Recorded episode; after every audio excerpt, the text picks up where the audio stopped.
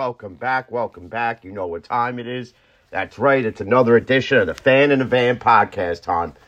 Um, I was gonna wait till tomorrow, I'll probably still do one tomorrow as far as a week four recap. But a lot of people all day were asking me how I felt at halftime with the Steeler game. Well, I'm gonna be real with you. It was fucking bleak as bleak can get. I mean,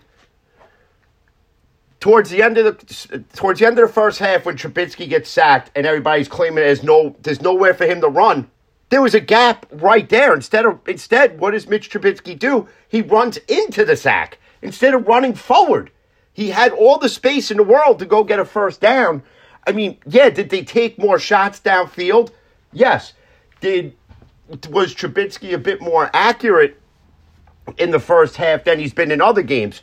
Yeah, he has been. I feel Diontae got robbed of a touchdown in that first half when clearly his foot was right there, about an inch away from the line, if that, maybe millimeters away from the line.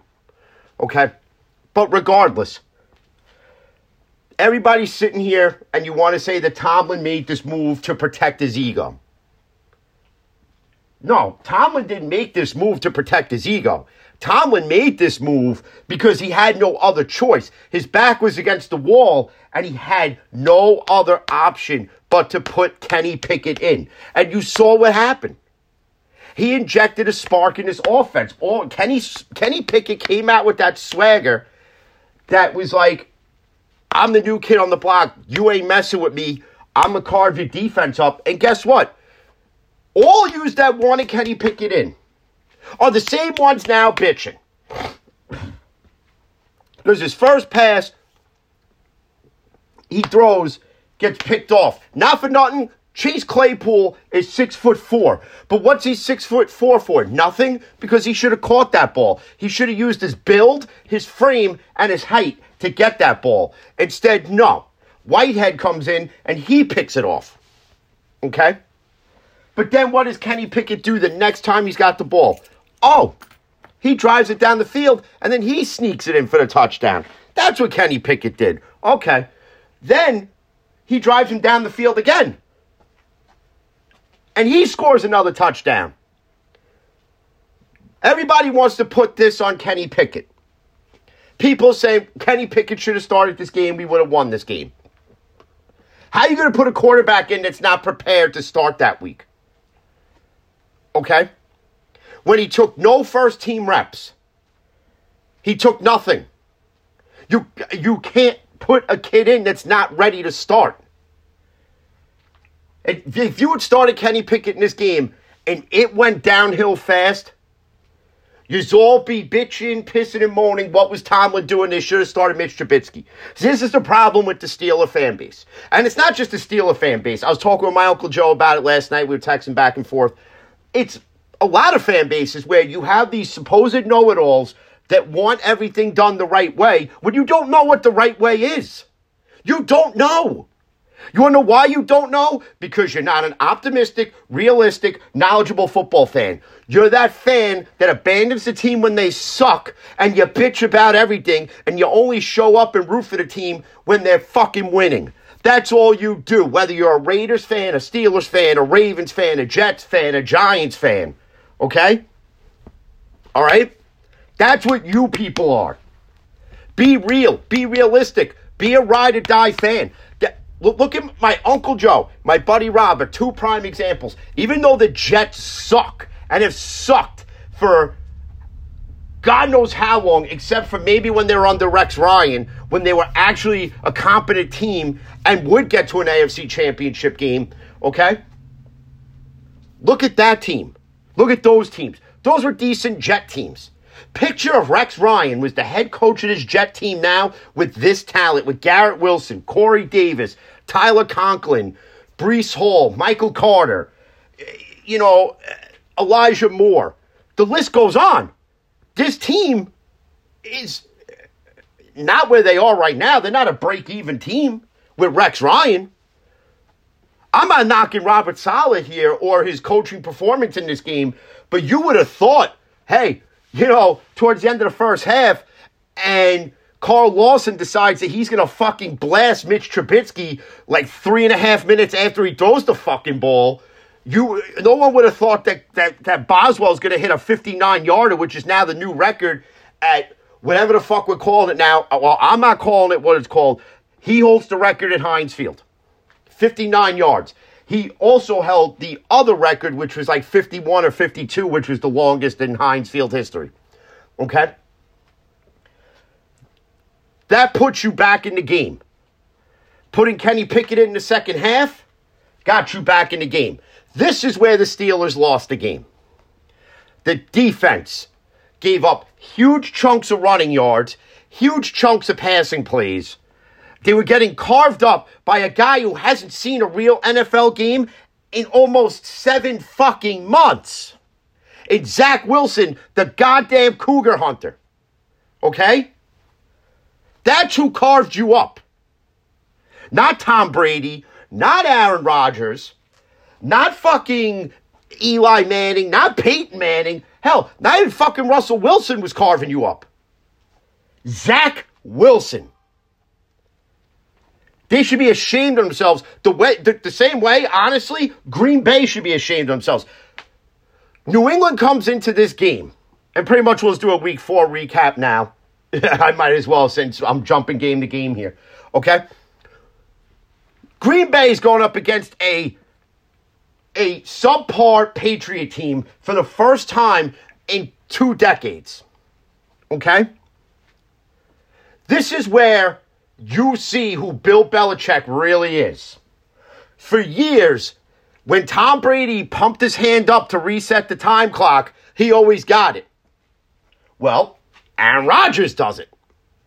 And Bill Belichick decides to throw a freaking tirade and he slams his helmet down like like only only Tom Brady was allowed to do that. Only New England could do that. It could only go New England's way. And the other thing I can't stand in this game is people on Twitter. Up oh, there's Aaron Rodgers getting another call for himself. There's Aaron Rodgers always getting the call. Maybe it's wearing the number 12 thing. I don't know. But I don't think Aaron Rodgers gets every call because there was one point in that game, I think it was like in the fourth quarter, where you could have got a roughing the passer call in Aaron Rodgers' favor, and the refs didn't throw the flag. And the refs yesterday were abysmal. If anybody watched the 9:30 game between the Vikings and the Saints, that was the that was the the tone setter for officiating. You call a pass interference on Marcus Lattimore, and it wasn't even pass interference. It should have been offensive pass interference on Adam Thielen, illegal hands to the face, because I watched it. Because I saw it. I'm sitting at home. I'm not on the field, and I can see it. I understand these officials aren't going to get every call. They're going to miss something here or there. And trust me, they definitely missed it on that one on that one penalty that was called on Tampa last night when Clark was clearly offsides. Okay, clearly offsides. I think it was like an offensive pass interference, whatever it was. I forget, but regardless to the fact, NFL officiating is never going to improve. We've seen it week in, week out, year after year, month after month. We've seen it. But as long as the horrible calls keep coming, you give sports podcasters and the sports media, like myself and everybody else who does this fucking thing, a reason to bitch and moan and call you out on it. But God forbid God forbid, though, a player sits there in an interview and, and bashes the bashes the, the official, you get fined. Well, where's the punishment for the officials? And, and we've talked about this at length. It's never going to happen. I mean, you see it in baseball. You know, guys like Angel Hernandez who refuse to call obvious strikes. I mean, my God, what the fuck? It's, it, it, it's insanity. It really is. You want to talk about insanity? Let's go to the Giant Bear game. They're, the Giants are lucky they had a, a somewhat decent lead, even though no lead in the NFL is ever safe, and it's been proven time and time again. But the fact that Daniel Jones tweaks his ankle, the fact that Tyrod Taylor gets hurt, and you have no other quarterback. Now you have to rely on who could be the most improved player of the year right now in Saquon Barkley, he's got to be your quarterback for the rest of the game. Granted, some teams will carry that third quarterback and leave somebody else inactive. And I think the Giants, honestly, are a team right now that needs to carry three quarterbacks. Because of situations like what happened yesterday against the Bears. And the fact that the Giants are 3 and 1 right now is almost as surprising as the fact that the Dallas Cowboys are winning without Dak Prescott. You're winning with Cooper Rush, who's 4 and 0 in his first four career starts. Which leads to ask the question what do you do when Dak comes back? What if, let's say, in three weeks, Cooper Rush still hasn't lost a game? Do you pull Cooper because you're paying Dak all this money? I'm sorry. The answer is ride the hot hand till it's not hot no more. You do not take Dak Prescott and put him back as the starter. Absolutely not. If I am ownership, which Jerry Jones is fucking oblivious, mind you, okay? You have to sit there and think, I got something with this Cooper Rush kid. But Jerry Jones isn't thinking this. But the rest of the world is. Okay? This Cooper Rush kid is getting us what we need wins, a bigger lead in division. Why am I going to rush back Dak Prescott now? Why? To squander it? To squander a fucking lead. Because that's exactly what would happen here. That's exactly what would happen. You absolutely cannot, if you're Jerry Jones, Mike McCarthy, Steve Jones, you cannot. I, uh, I, I, uh, you cannot pull Cooper Rush when he's riding a hot hand. Obviously, this offense plays better when Cooper Rush is in as opposed to Dak Prescott. Okay? So the question remains. And it's the same thing in Pittsburgh, and they go hand in hand. Did Dak Prescott deserve all that money the same way everybody's complaining in Pittsburgh about Diontae Johnson getting his contract? And here's the thing in Pittsburgh. Okay. Diontae Johnson could come out and he could say the offense is mediocre. But there was passes yesterday, Diontae, you should have caught. You should have caught. On the first Trubisky interception, you should have caught that. That's not on Mitch. Okay, here's the thing. This is the main problem here when it comes to this. Don't mind my chair, it has no legs. Um, Here's the problem in Pittsburgh when it comes to these we want Kenny Pickett people and everything is Mitch's fault. This is why you guys don't know, I think, because you're not watching the game. Mitch Trubisky throws a perfect pass on the hands to Diontae Johnson, boof, off his hands, and then bang, Lamarcus Joyner gets an interception. But that's Mitch Trubisky's fault. It's the same thing Giants fans did with Eli Manning, where Eli Manning would have a three interception day, but if you looked at all three interceptions, they're off the hands of a receiver. So whose fault is it really? Sorry, if you're knowledgeable, you know it's the receiver's fault. Now, obviously Claypool should have caught the one from from uh, from Pickett. The second one, Kenny Pickett said he was trying to throw it away. Freiermuth was trying to make a play on it. Honestly, I would take the rookie saying he was trying to throw it away because, in my opinion, that's what it looked like. And the third interception was trying to get it into the end zone on a Hail Mary to try to win the game. So that one you know is going to happen regardless. But to sit here, and I understand Mitch Trubisky isn't everybody's cup of tea. Okay? I understand that.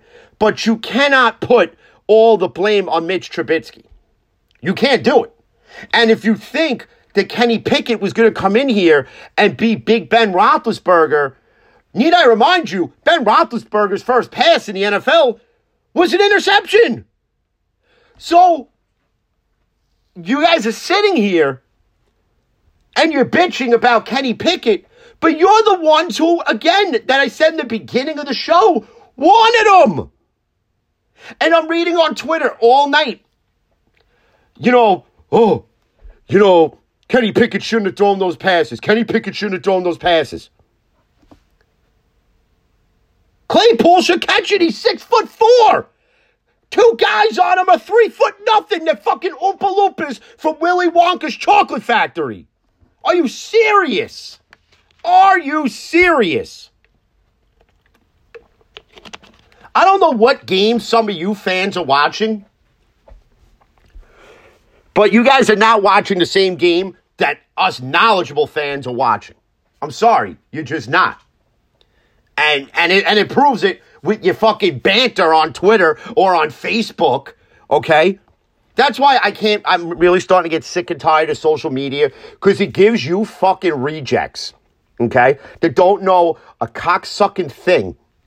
It gives you a platform to spew more bullshit out of your mouths. Okay? Some years are worse. I hate to even say this. Some years are worse than the inbred cousin fucker friggin' Cleveland Browns fans. Okay? Who think Deshaun Watson wasn't wrong for doing anything. Okay? I mean, come on. Either watch the game and know what you're talking about, or don't watch the game and shut your fucking mouth. Because it, it's so it's it, it's ridiculous. So ridiculous that you you you inept minded fans. I mean, you're not even fans. You're just you're just bandwagoners. You're bystanders to all this. You don't know anything. You don't know nothing. So shut up and let the grown people in the room talk and the knowledgeable ones talk. Some of you are like kids. You should be seen, not heard. Okay? That's that. That is that. You know, I- am reading, Eh, you know, all, all this stuff. Well, if Kenny Pickett doesn't throw the interceptions, we win the game. No, you're right. On that Freiermuth one, if it doesn't get intercepted, you're right. No interception, no touchdown.